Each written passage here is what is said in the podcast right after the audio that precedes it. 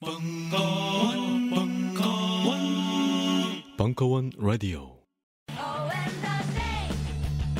지난 4년 동안 지하 세계에서 빡세게 굴러온 벙커원. 2016년 3월 볕과 술이 흐르는 땅 위로 이사 갑니다. 충정로 9번 출구로 나와서 12걸음 만에 닿는 곳. 그곳이 새로운 벙커원입니다. 안녕하세요. 용산에서 가장 믿음 가는 조립 PC 전문 업체 컴스테이션의 이경식입니다. 당장이라도 사용하고 있는 컴퓨터를 들어다 던지고 싶을 때 그럴 때를 대비해 저희 컴스테이션이 용산 선인상가 21동 1층 130호에서 기다리고 있습니다. IT 강국에 걸맞게 믿을 만한 조립 PC 컴스테이션이 신뢰를 바탕으로 그 기회를 제공해 드리겠습니다. 궁금하신 점은 문의 주십시오. 011 892에 5568번입니다. 우주 최강의 만족스러운 서비스를 제공해드리는 저희 컴스테이션이 늘 기다리고 있겠습니다. 딴지스에게 F1 같은 존재, 컴스테이션은 조용한 형제들과 함께합니다. 이제 갑질만연 유통시장에 똥침을 날릴 때 딴지일보가 만든 신개념 마켓 딴지마켓 판매자와 소비자 모두가 갑이 되는 상호 갑질주의 원가를 후리지 않게 낮출대로 낮춰낸 합리적 가격 딴지일보 기자들이 직접 취재하며 검증한 믿을 수 있는 상품들. 명랑 소비문화 창달에 이바지하리라 딴지마켓. 마켓.딴지.com으로 접속하세요.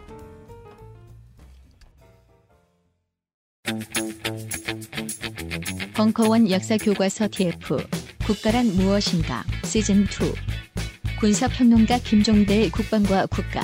일부. 2016년 1월 25일 강연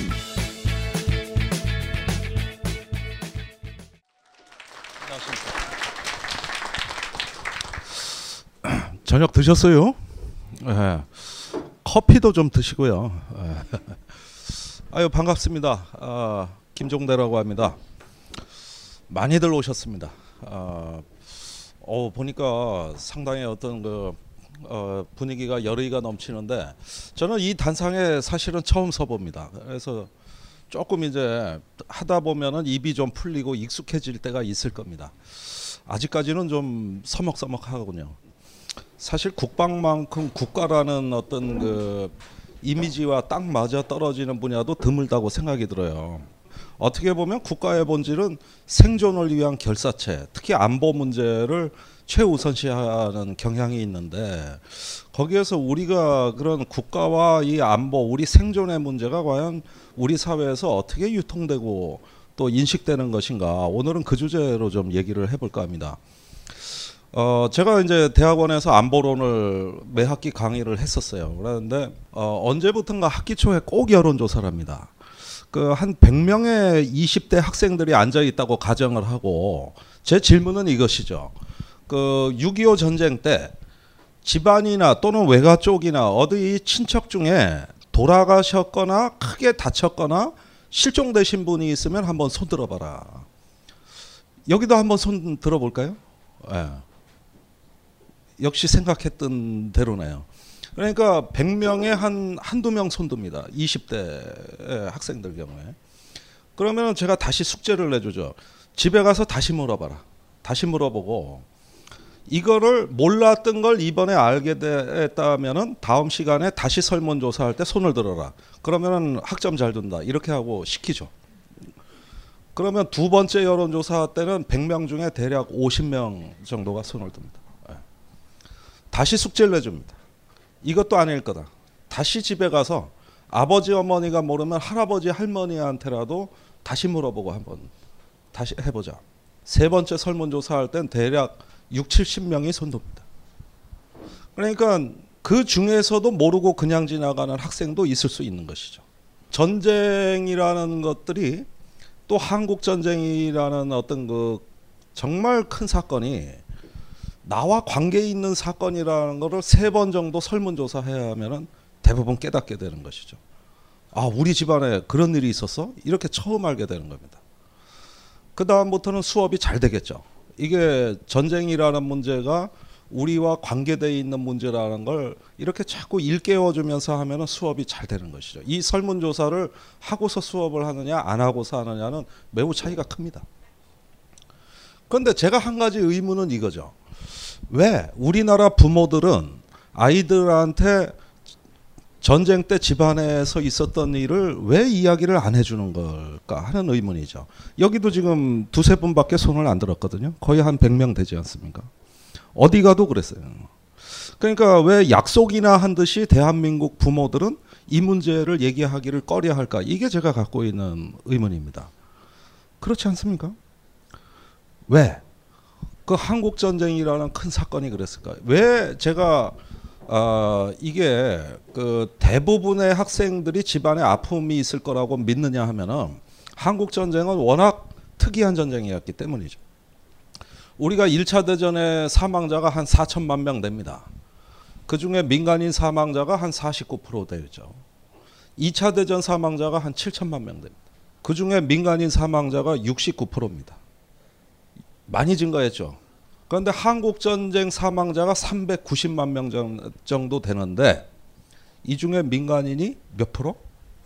85%입니다. 그러니까 대부분의 사망자는 민간인이었단 말이죠. 또 390만 명이면은 인구의 11%입니다.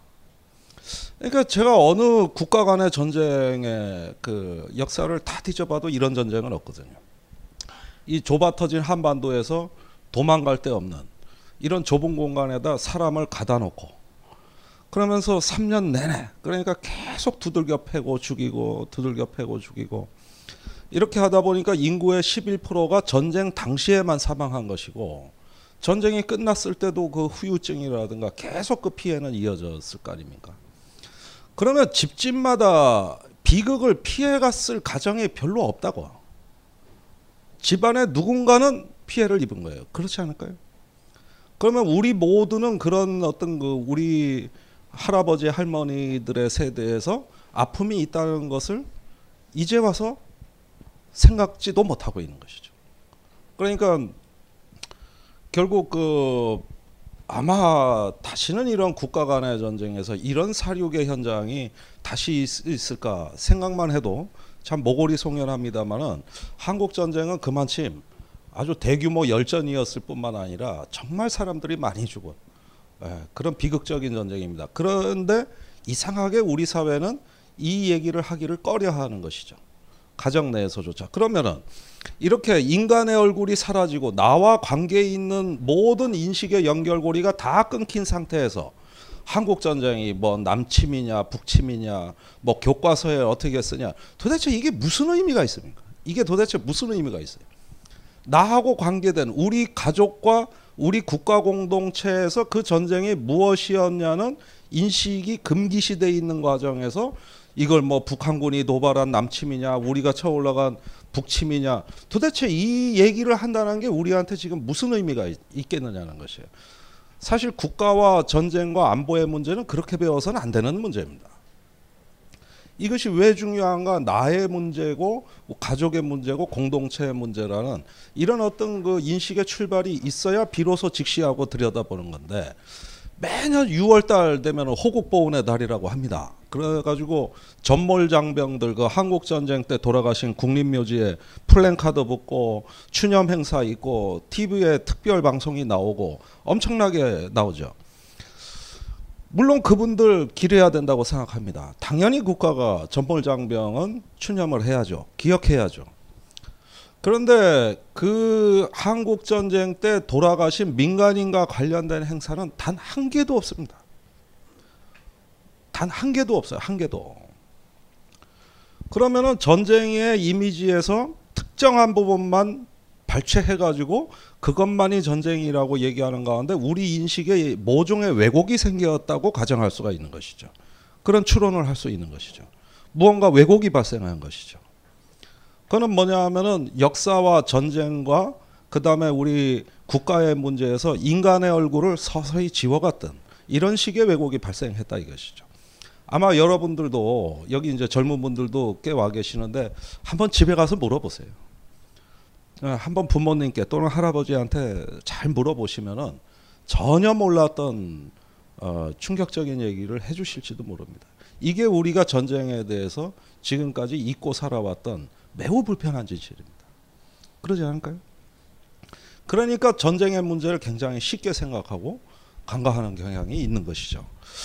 그런 점에서 저는 젊은 학생들을 가르칠 때도 사실 어떤 이론이나 개념보다는 이러한 어떤 인식의 출발이 매우 중요하다고 생각하고 거기서 많은 학생들하고 대화하면서 우리가 앞으로 국가와 전쟁의 문제에 대해서 다시 한번 인식을 확장하는 이런 계기가 대학에서 여러 번 있었다고 생각이 됩니다.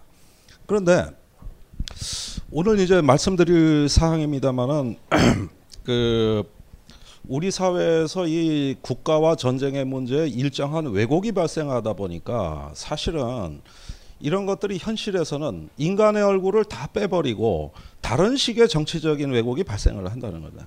다른 식의. 사실 이제 곧 4월 총선이 다가옵니다. 어, 또 뭐 이제 북한이 수소폭탄 실험을 했기 때문에 안보 문제도 아주 중요한 의제가 됐습니다만은 선거 때 제가 관찰하기에는 주로 우리나라 보수와 진보가 무엇으로 갈라지는가 하면은 여러 가지 뭐 북한에 대한 태도 문제도 있고 여러 가지 있지만은 가장 근원적이고 본질적인 논쟁은 국가의 정체성을 어떻게 인식하느냐의 차이라고 저는 생각을 해요. 그러니까 보수가 보는 국가의 존재 본질은 이 국가의 어떤 정체성은 안보라고 보는 거죠. 그러니까 안보 국가 이 국가가 성립이 되고 유지되고 그 다음에 운영이 되는 모든 것은 일차적으로 공동체의 생존을 위한 것이죠. 이게 안보 문제예요. 그러나 진보는 그렇게 생각하지를 않죠. 그렇게 안보 문제, 생존의 문제도 지키고 싶은 국가를 만들어야 비로소 안보도 있다고 보는 겁니다. 그러니까 그것은 민주주의나 또는 복지와 같이 국가 자체도 좀 지키고 싶고 우리가 살고 싶은 이런 국가가 되기를 원하는 것이죠. 그러다 보면은 아무래도 보수는 안보를 중시하고 그걸 외칩니다만은 진보는 민주주의를 외치죠. 그런데 국가의 본질 우리가 가야 될 방향이 민주주의냐 안보냐 이걸 갖고 논쟁하는 건 참으로 웃기는 얘기입니다. 이건 조작된 논쟁이죠. 안보가 더 중요하냐 민주주의가 더 중요하냐 이 얘기는 직사각형 면적을 구하는데 가로가 더 중요하냐 세로가 더 중요하냐 이런 얘기처럼 사실은 무의미한 논쟁이거든요. 그러나 현실 정치에서는 이게 말을 한다는 겁니다. 항상 선거 때 되면은 국가의 본질을 어떻게 이해하느냐 이렇게 보면서 안보와 민주주의를 우리나라는 대립항으로 설정을 해놓고 그 대립항에 있는 안보와 민주주의의 가치가 서로를 잠식해 들어가는 이런 형태의 아주 이상한 가짜 논쟁, 의사 논쟁에 이미 우리는 길들여져 있다고 해도 과언이 아닙니다.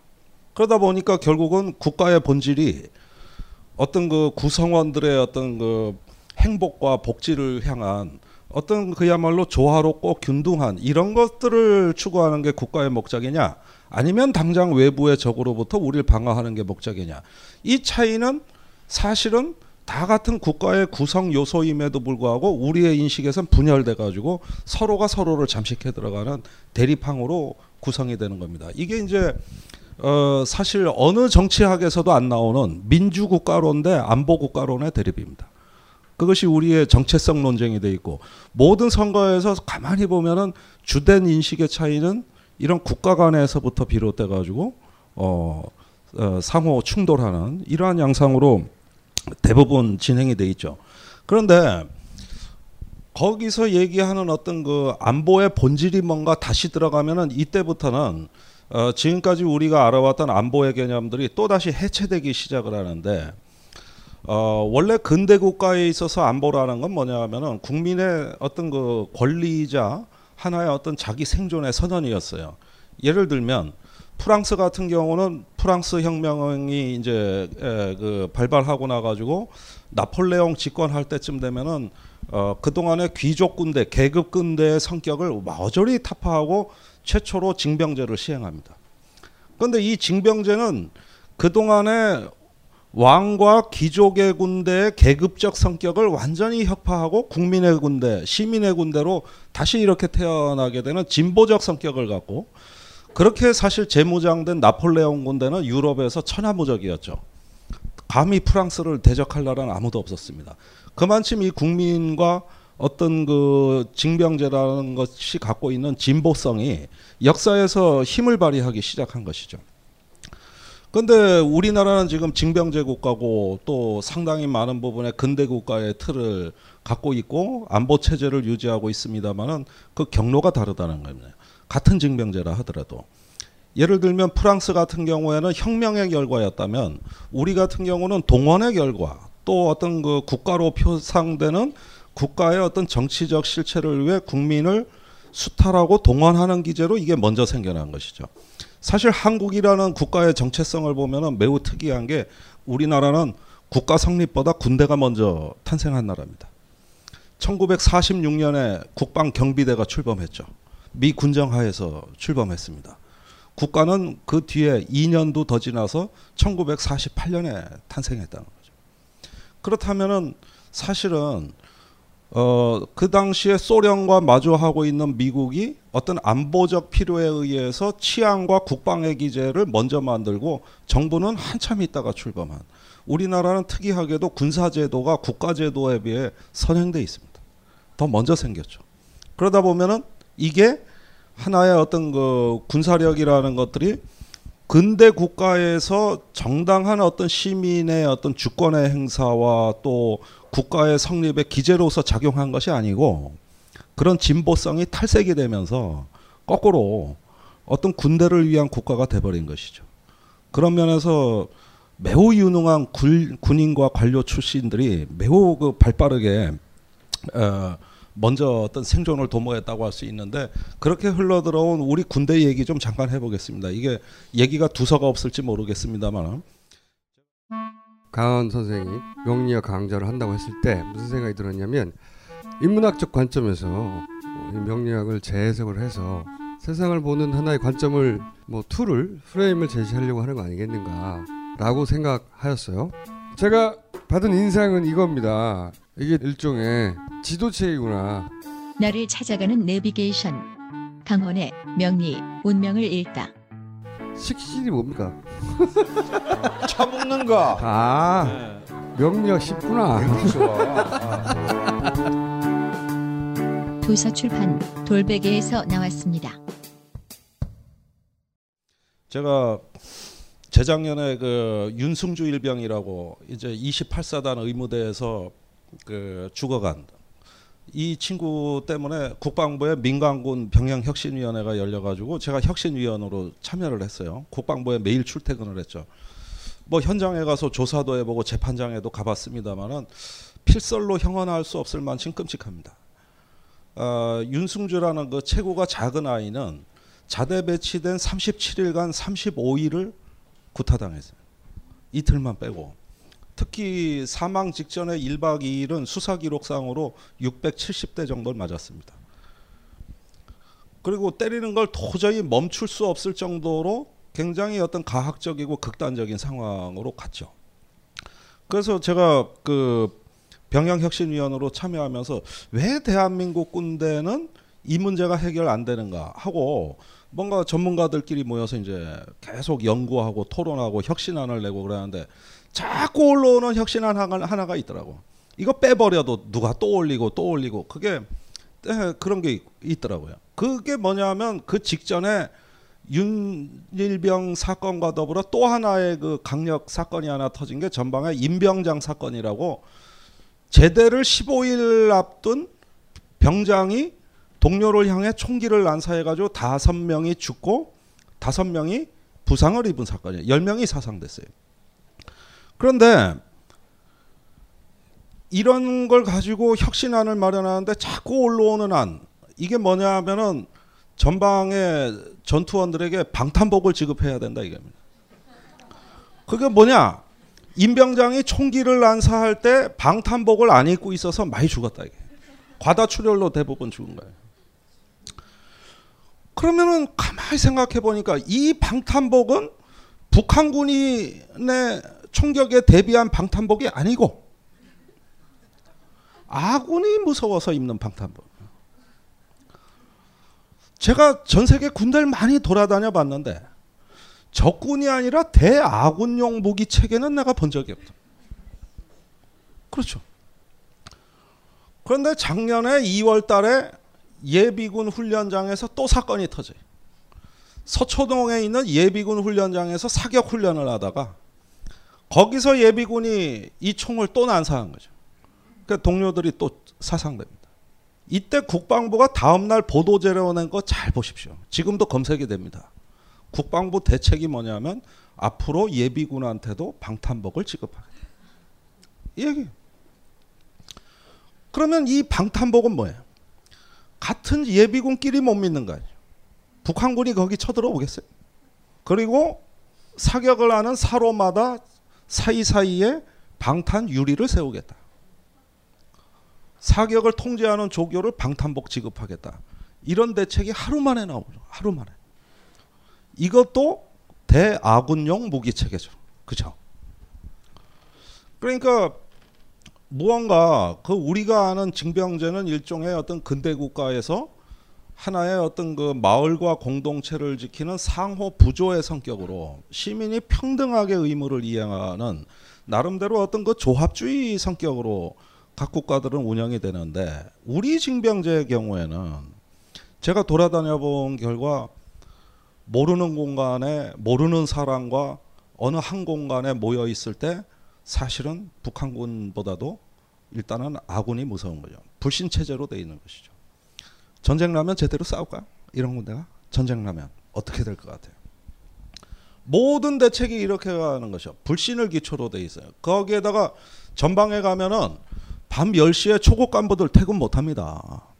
소대장, 중대장, 주임원사 퇴근할 것 같습니까? 못 해요. 밤 10시까지 그 사람들 뭐 할까요? 애들이 무슨 일이 있을지 모르는데 남겨놓고 어떻게 퇴근을 해? 불안해서. 잠이 옵니까? 그러는 와중에 이런 사건이 터지니까 또 하나의 기가 막힌 혁신안이 올라오는데 이름하여 사물 인터넷 기법을 도입한 병력 관리 방안. 아무리 들어도 뭔 얘기인지 모르겠어요. 이게 이해가 갑니까? 사물 인터넷 기법을 도입한 뭐 뭐뭐 이게 뭘 것 같아 이게. 그래서 좀 설명을 해봐라 그러니까 애들이 안 보이는 데서 때린다는 거예요. 어디 보일러실 같은데 창고 같은 데 가가지고 거기서 좁힌다. 그러려면은 일과 이후에 얘들 행적을 파악해야 되는데 그 군번줄이 있어요. 도그택이라고 하죠. 여기다 전자칩을 내장해 가지고 상황실에 앉아서 애들이 어디가 있는지 파악하면 된다 이거지. 그 다음에 생활관에 CCTV 달자는 얘기도 나왔어요. 제가 보기에는 군대가 아니라 거대한 보육원이에요. 무슨 군대가 이래? 이게 보육원이지 어떻게 군대야? 싸울 수 있습니까? 전쟁 나면? 군대 우리 병사들을 더 감시하고 더 통제하는 쪽의 대책이 90%예요. 그게 90%예요. 그리고 이제 그린 캠프라고 있지 않습니까? 그 이건 뭐냐면은 자살 우려자들을 따로 수용하는 데입니다. 그러니까 어, 우울증 환자 같은 어떤 신경쇠약, 우울증, 자살 우려자, 부적응자 이거를 갖다가 전부 속아내 가지고 어디 수용소로 보내버린다 이게요. 그 그린 캠프예요. 가면은 웃음 치료, 미술 치료, 심리 상담, 체력 단련. 그 다음 주부터 똑같은 프로그램 또 또 또 또 또. 이렇게 돌아가는 거죠. 문은 밖에서 걸어 잠그고 화장실은 감시병 딸려 보내야 돼요. 자살할지 모르니까. 이런 캠프에 1년에 몇 명 입소하느냐? 3천 명 입소합니다. 그런데 이 숫자가 계속 증가하고 있는 거예요. 그러니까 그 이게 윤일병 사건이 터졌을 때 대한민국 군대였어요. 제가 보기에는 어떤 그 전투를 위주로 한 전투 발전을 하는 군대 조직의 본질이 구현되는 게 아니라 사고 예방에 더 치중하는 부대 관리에 더 치중하는 그러니까 제가 군부대를 돌아다니면 깜짝깜짝 놀라는 게 한국군이 정말 잘하는 거 하나 있어요. 부대 관리 끝내주게 합니다. 이런 나라가 없어요. 인성 검사만 다섯 번 입대 전부터 징병 검사 때 자대 배치 봐가지고 아예 그냥 뇌를 다 해부를 해. 계속 인성 검사, 인성 검사. 뭐, 뭐 이상이 있느냐 없느냐. 심리 이상자 걸러내겠다는 거죠. 군 당국 발표대로라면 1년에 2만 8천 명의 심리 이상자가 입대를 한다는 거예요. 군의 시각으로 보면은 인간 불량품이에요. 빨리 식별해내야 되는 것이죠. 이게 사고의 원인이라고 보는 거예요. 그러니까 이런 어떤 그 심리 검사에다 요즘은 상호 인식 검사라는 게 또 생겼는데 이게 뭐냐? 왕따 식별법이에요. 그러니까 그 생활관 내 인간관계를 다 조사하는 거예요. 그래서 누가 왕따인가를 기법을 넣어가지고 찾아내겠다 이거죠. 집단 따돌림 되는 걸 찾아내겠다. 이게 또 이제 들어가는 것이고. 그냥 애들을 잡아 죽여.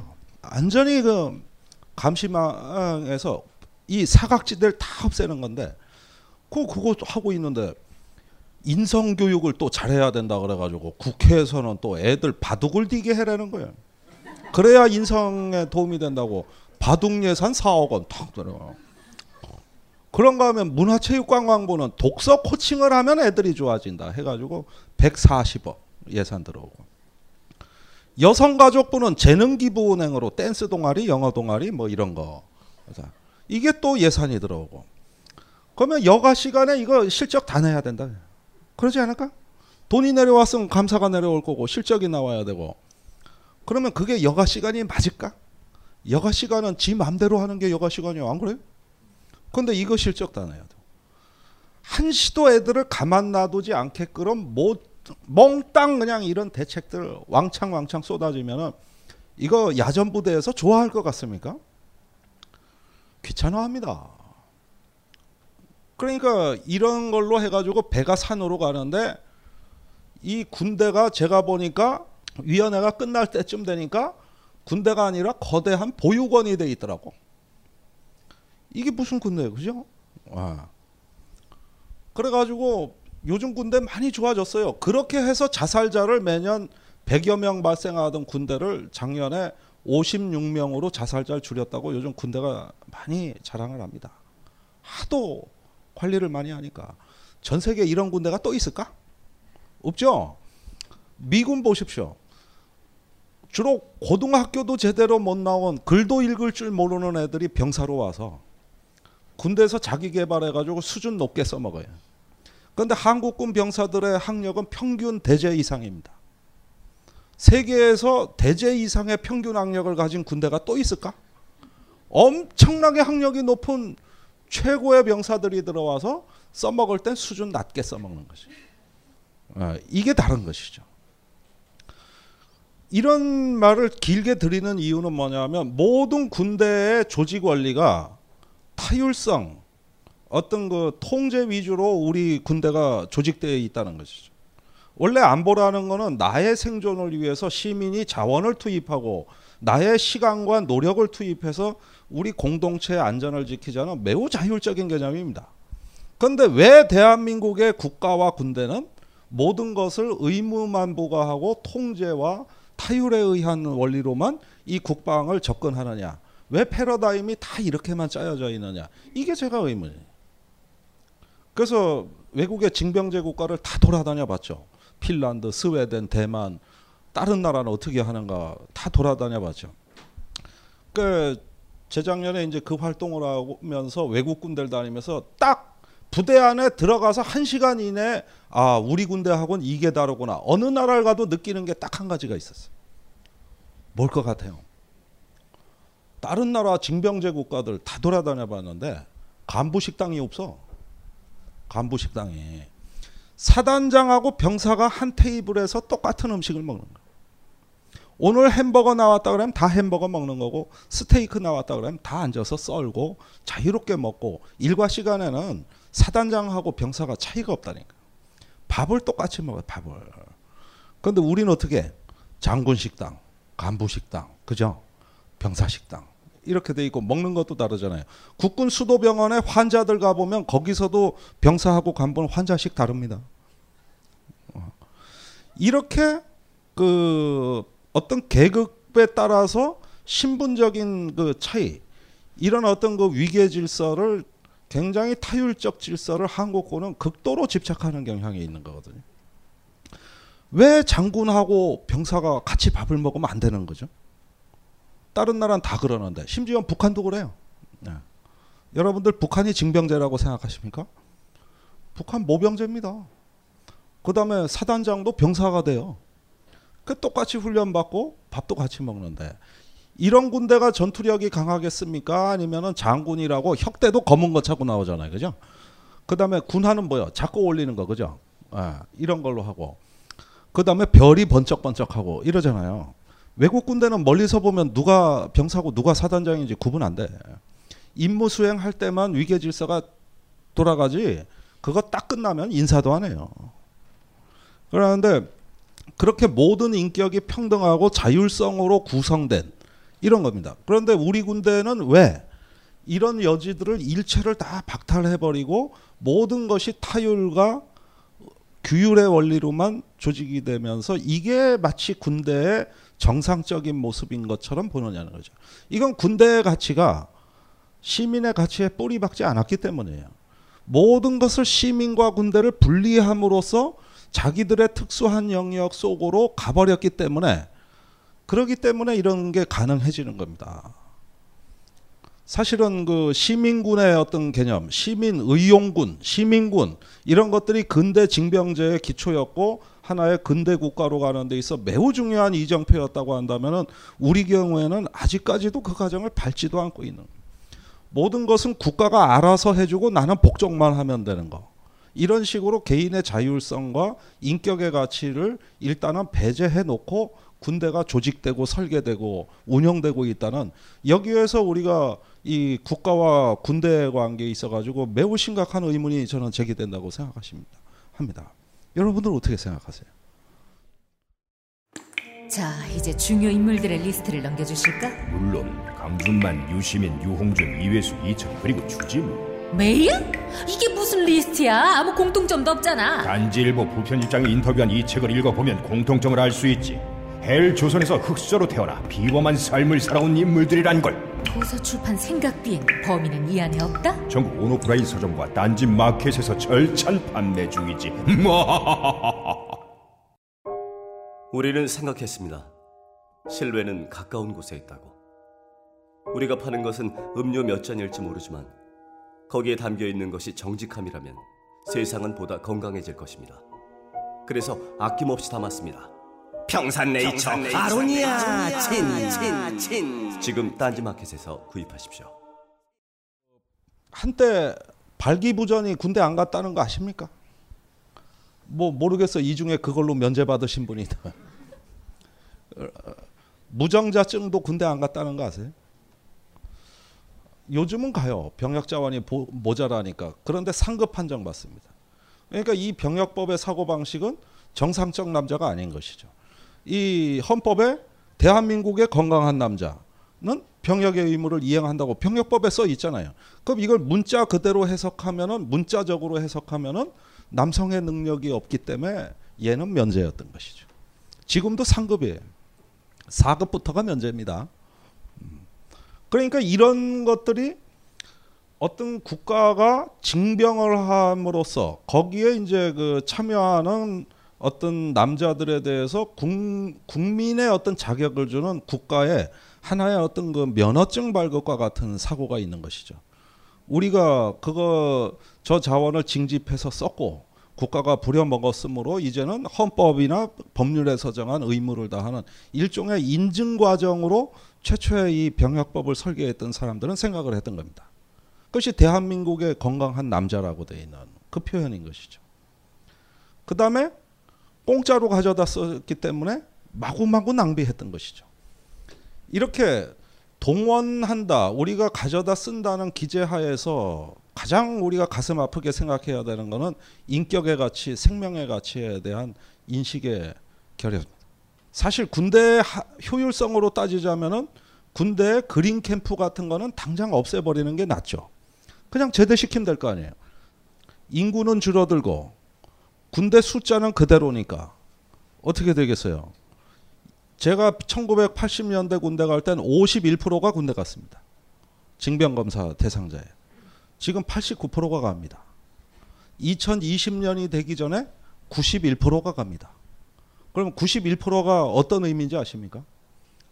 완전히 보육원에서 유아원으로 격화되는 거예요. 이 부적응 신체 허약자, 심리 이상자, 환자 다 들어갈 거 아니에요, 군대. 그러면 걔들 또 따로 수용해야 될 거 아니에요.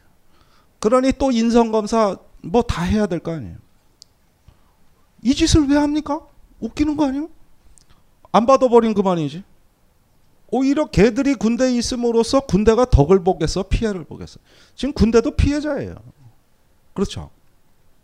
그런데 왜 이런 부분을 바꾸질 못하는 것이냐? 한국군이 갖고 있는 이 숫자 유지에 대한 아주 굉장히 어떤 그 집착 내지는 이 군대의 규모를 유지해야 된다는 상당히 어떤 그 강박화된 고정관념이 있는 거거든요. 부대 숫자는 못 줄이는 거예요. 이렇게 돼 있는. 그러니까 이거는 실제 전쟁이 났을 때는 아마 군대가 전투력을 발휘하는데 굉장히 걸림돌로 작용할 겁니다.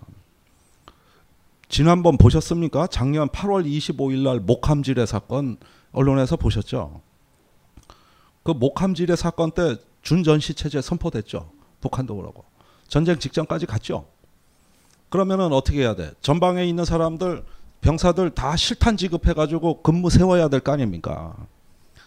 근데 지휘관들 걱정이 생긴 거예요. 이게 실탄을 줬다 무슨 일이 생겨요? 그런데 합참에 전투 준비 지시가 내려온 규정은 지켜야 되고.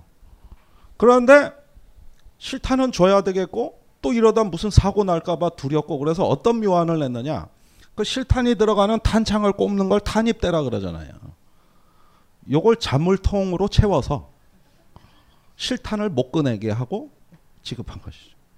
열쇠는 소초장이 갖고 있는 겁니다. 지금 사격 훈련 뭐 이런 거 줄어 들어 가지고 어떤 부대는 사격 훈련 합격자 제로 나온 데도 있어요. 무서워서 실탄을 못 주는 거야. 목함지뢰 때 그랬어요. 그러니까 결국은 좋은 자발성이 높은 자원들을 뽑아서 제대로 잘 써먹고 군대가 전투 발전을 하고 이렇게 되면 자기들도 좋을 건데 왜 그 짓을 못하고 거꾸로 가느냐는 거예요. 이 이상한 일 아닙니까?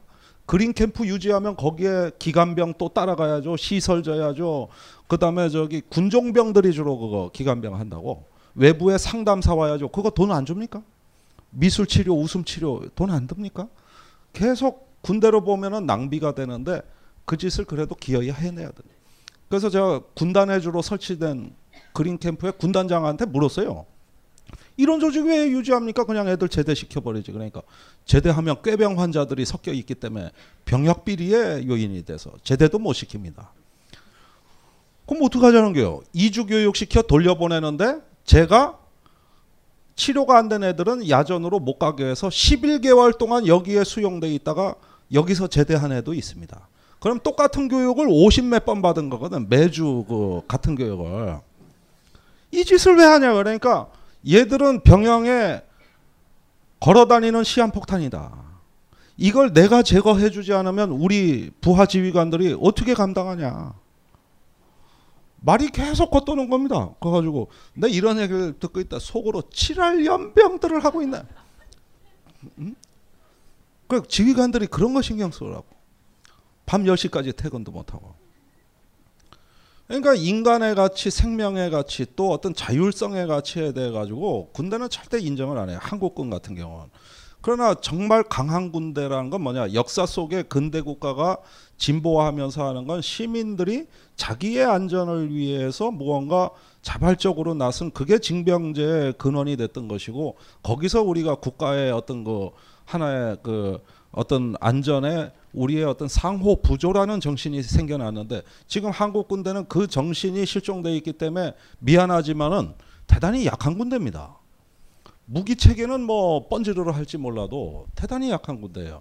우선 이 멘탈 인간의 어떤 심성 자체가 아직까지도 농업 시대의 근면성을 강조하는 수준을 벗어나지 못하고 있어요.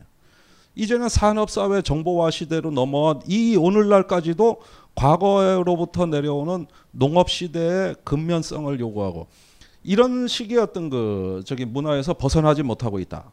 그러다 보니까 이런 조직이 노동의 효율을 높이는 방법이 뭐냐?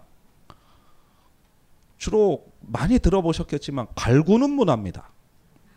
어, 윽박지르고 잔소리하고 조여붙이고 검열하고 이래야 노동의 효율성이 높아진다고 보는 것이죠. 그러나 선진국 군대의 노동의 효율성을 높이는 방법은 갈궈서 높이느냐? 그게 아니라 자기 개발을 통해서 높입니다. 구성원들이 더 일을 잘할 수 있도록 개발을 통해서 노동의 효율을 높이는 조직은 외국 군대, 선진국 군대고 한국 군대는 갈구는 문화란 말이에요. 갈구는 문화.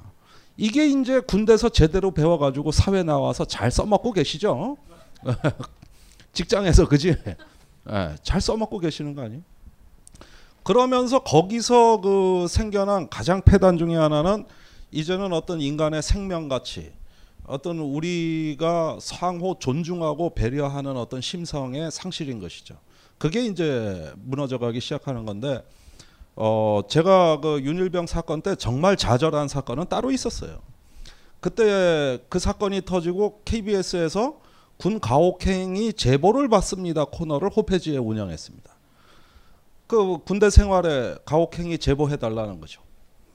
약 한 660건이 제보가 됐어요.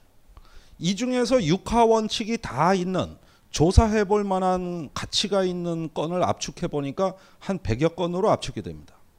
그런데 그 100여 건을 읽어보고 다 이렇게 좀 한번 리뷰해 보면서 제가 좌절감에 빠진 게 있어요.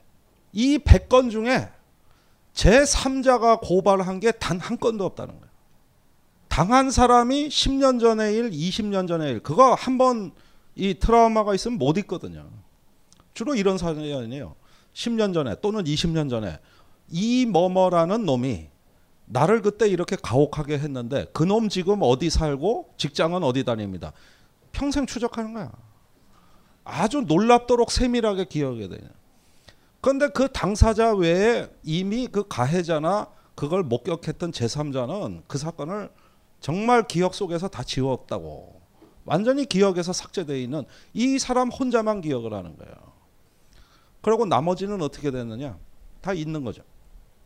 그러니까 제가 좌절한 이유는 야, 내 일은 아니지만 그때 내가 본 것 중에서 이건 정말 아니었어. 이렇게 말하는 사람이 단 한 명도 없었다는 거야. 전부 평생 그걸 못 잊고 살아가는 그 사람만 얘기를 한다는 거죠. 무섭지 않아요? 무섭잖아요. 누구도 고발하지 않죠. 왜? 군대 원래 그런 거니까. 군대는 원래 두들겨 패는 데니까. 맞은 사람이 손해지. 그걸 왜 집단이 양심의 가책을 느껴야 돼? 한 번, 두 번 정당화 합리화되다 보면은 아무도 고소하지 고발하지 않는 것이죠. 그러면 그 사람 혼자 남는 거예요. 이런 게 100건 중에 100건이었. 이게 저는 좀 무섭다고 생각이 드는 거죠. 그러니까 여기 여성분들 많이 계시는데 하여간 남자들 믿지 마세요. 남자들이 이런 꼬라지로 살아왔다. 그런 걸 다 묵인하고 방조한 결과가 뭡니까? 이제는 우리 아이들 세대까지 그 문제를 물려준 거예요. 그걸 고소하지 않고 고발하지 않은 결과 그것은 항상 누군가의 피로써 되돌아왔던 것이죠. 누군가의 희생으로 되돌아왔던 것이죠. 사실 이런 것들은 어떤 이런 일련의 현상들은 우리가 이 군대에 관한 문제에 있어 가지고 대한민국 남자들의 매우 독특한 사고 방식을 드러내는 겁니다. 의뢰껏 나만 몸 건강히 잘 다녀오면 됐지. 우리 애들만 잘 있으면 됐지. 지금 저기 군 피해자 어머니들이 단체를 만들었어요. 그 저기 회장 대표 되시는 어머님은 몇 년 전에 육군 훈련소에서 그 노이병이라고 뇌수, 뇌수막염이 걸렸는데 방치했다가 간단한 치료로도 살릴 수 있었는데 아들이 죽은 그 어머니 공복순 여사입니다.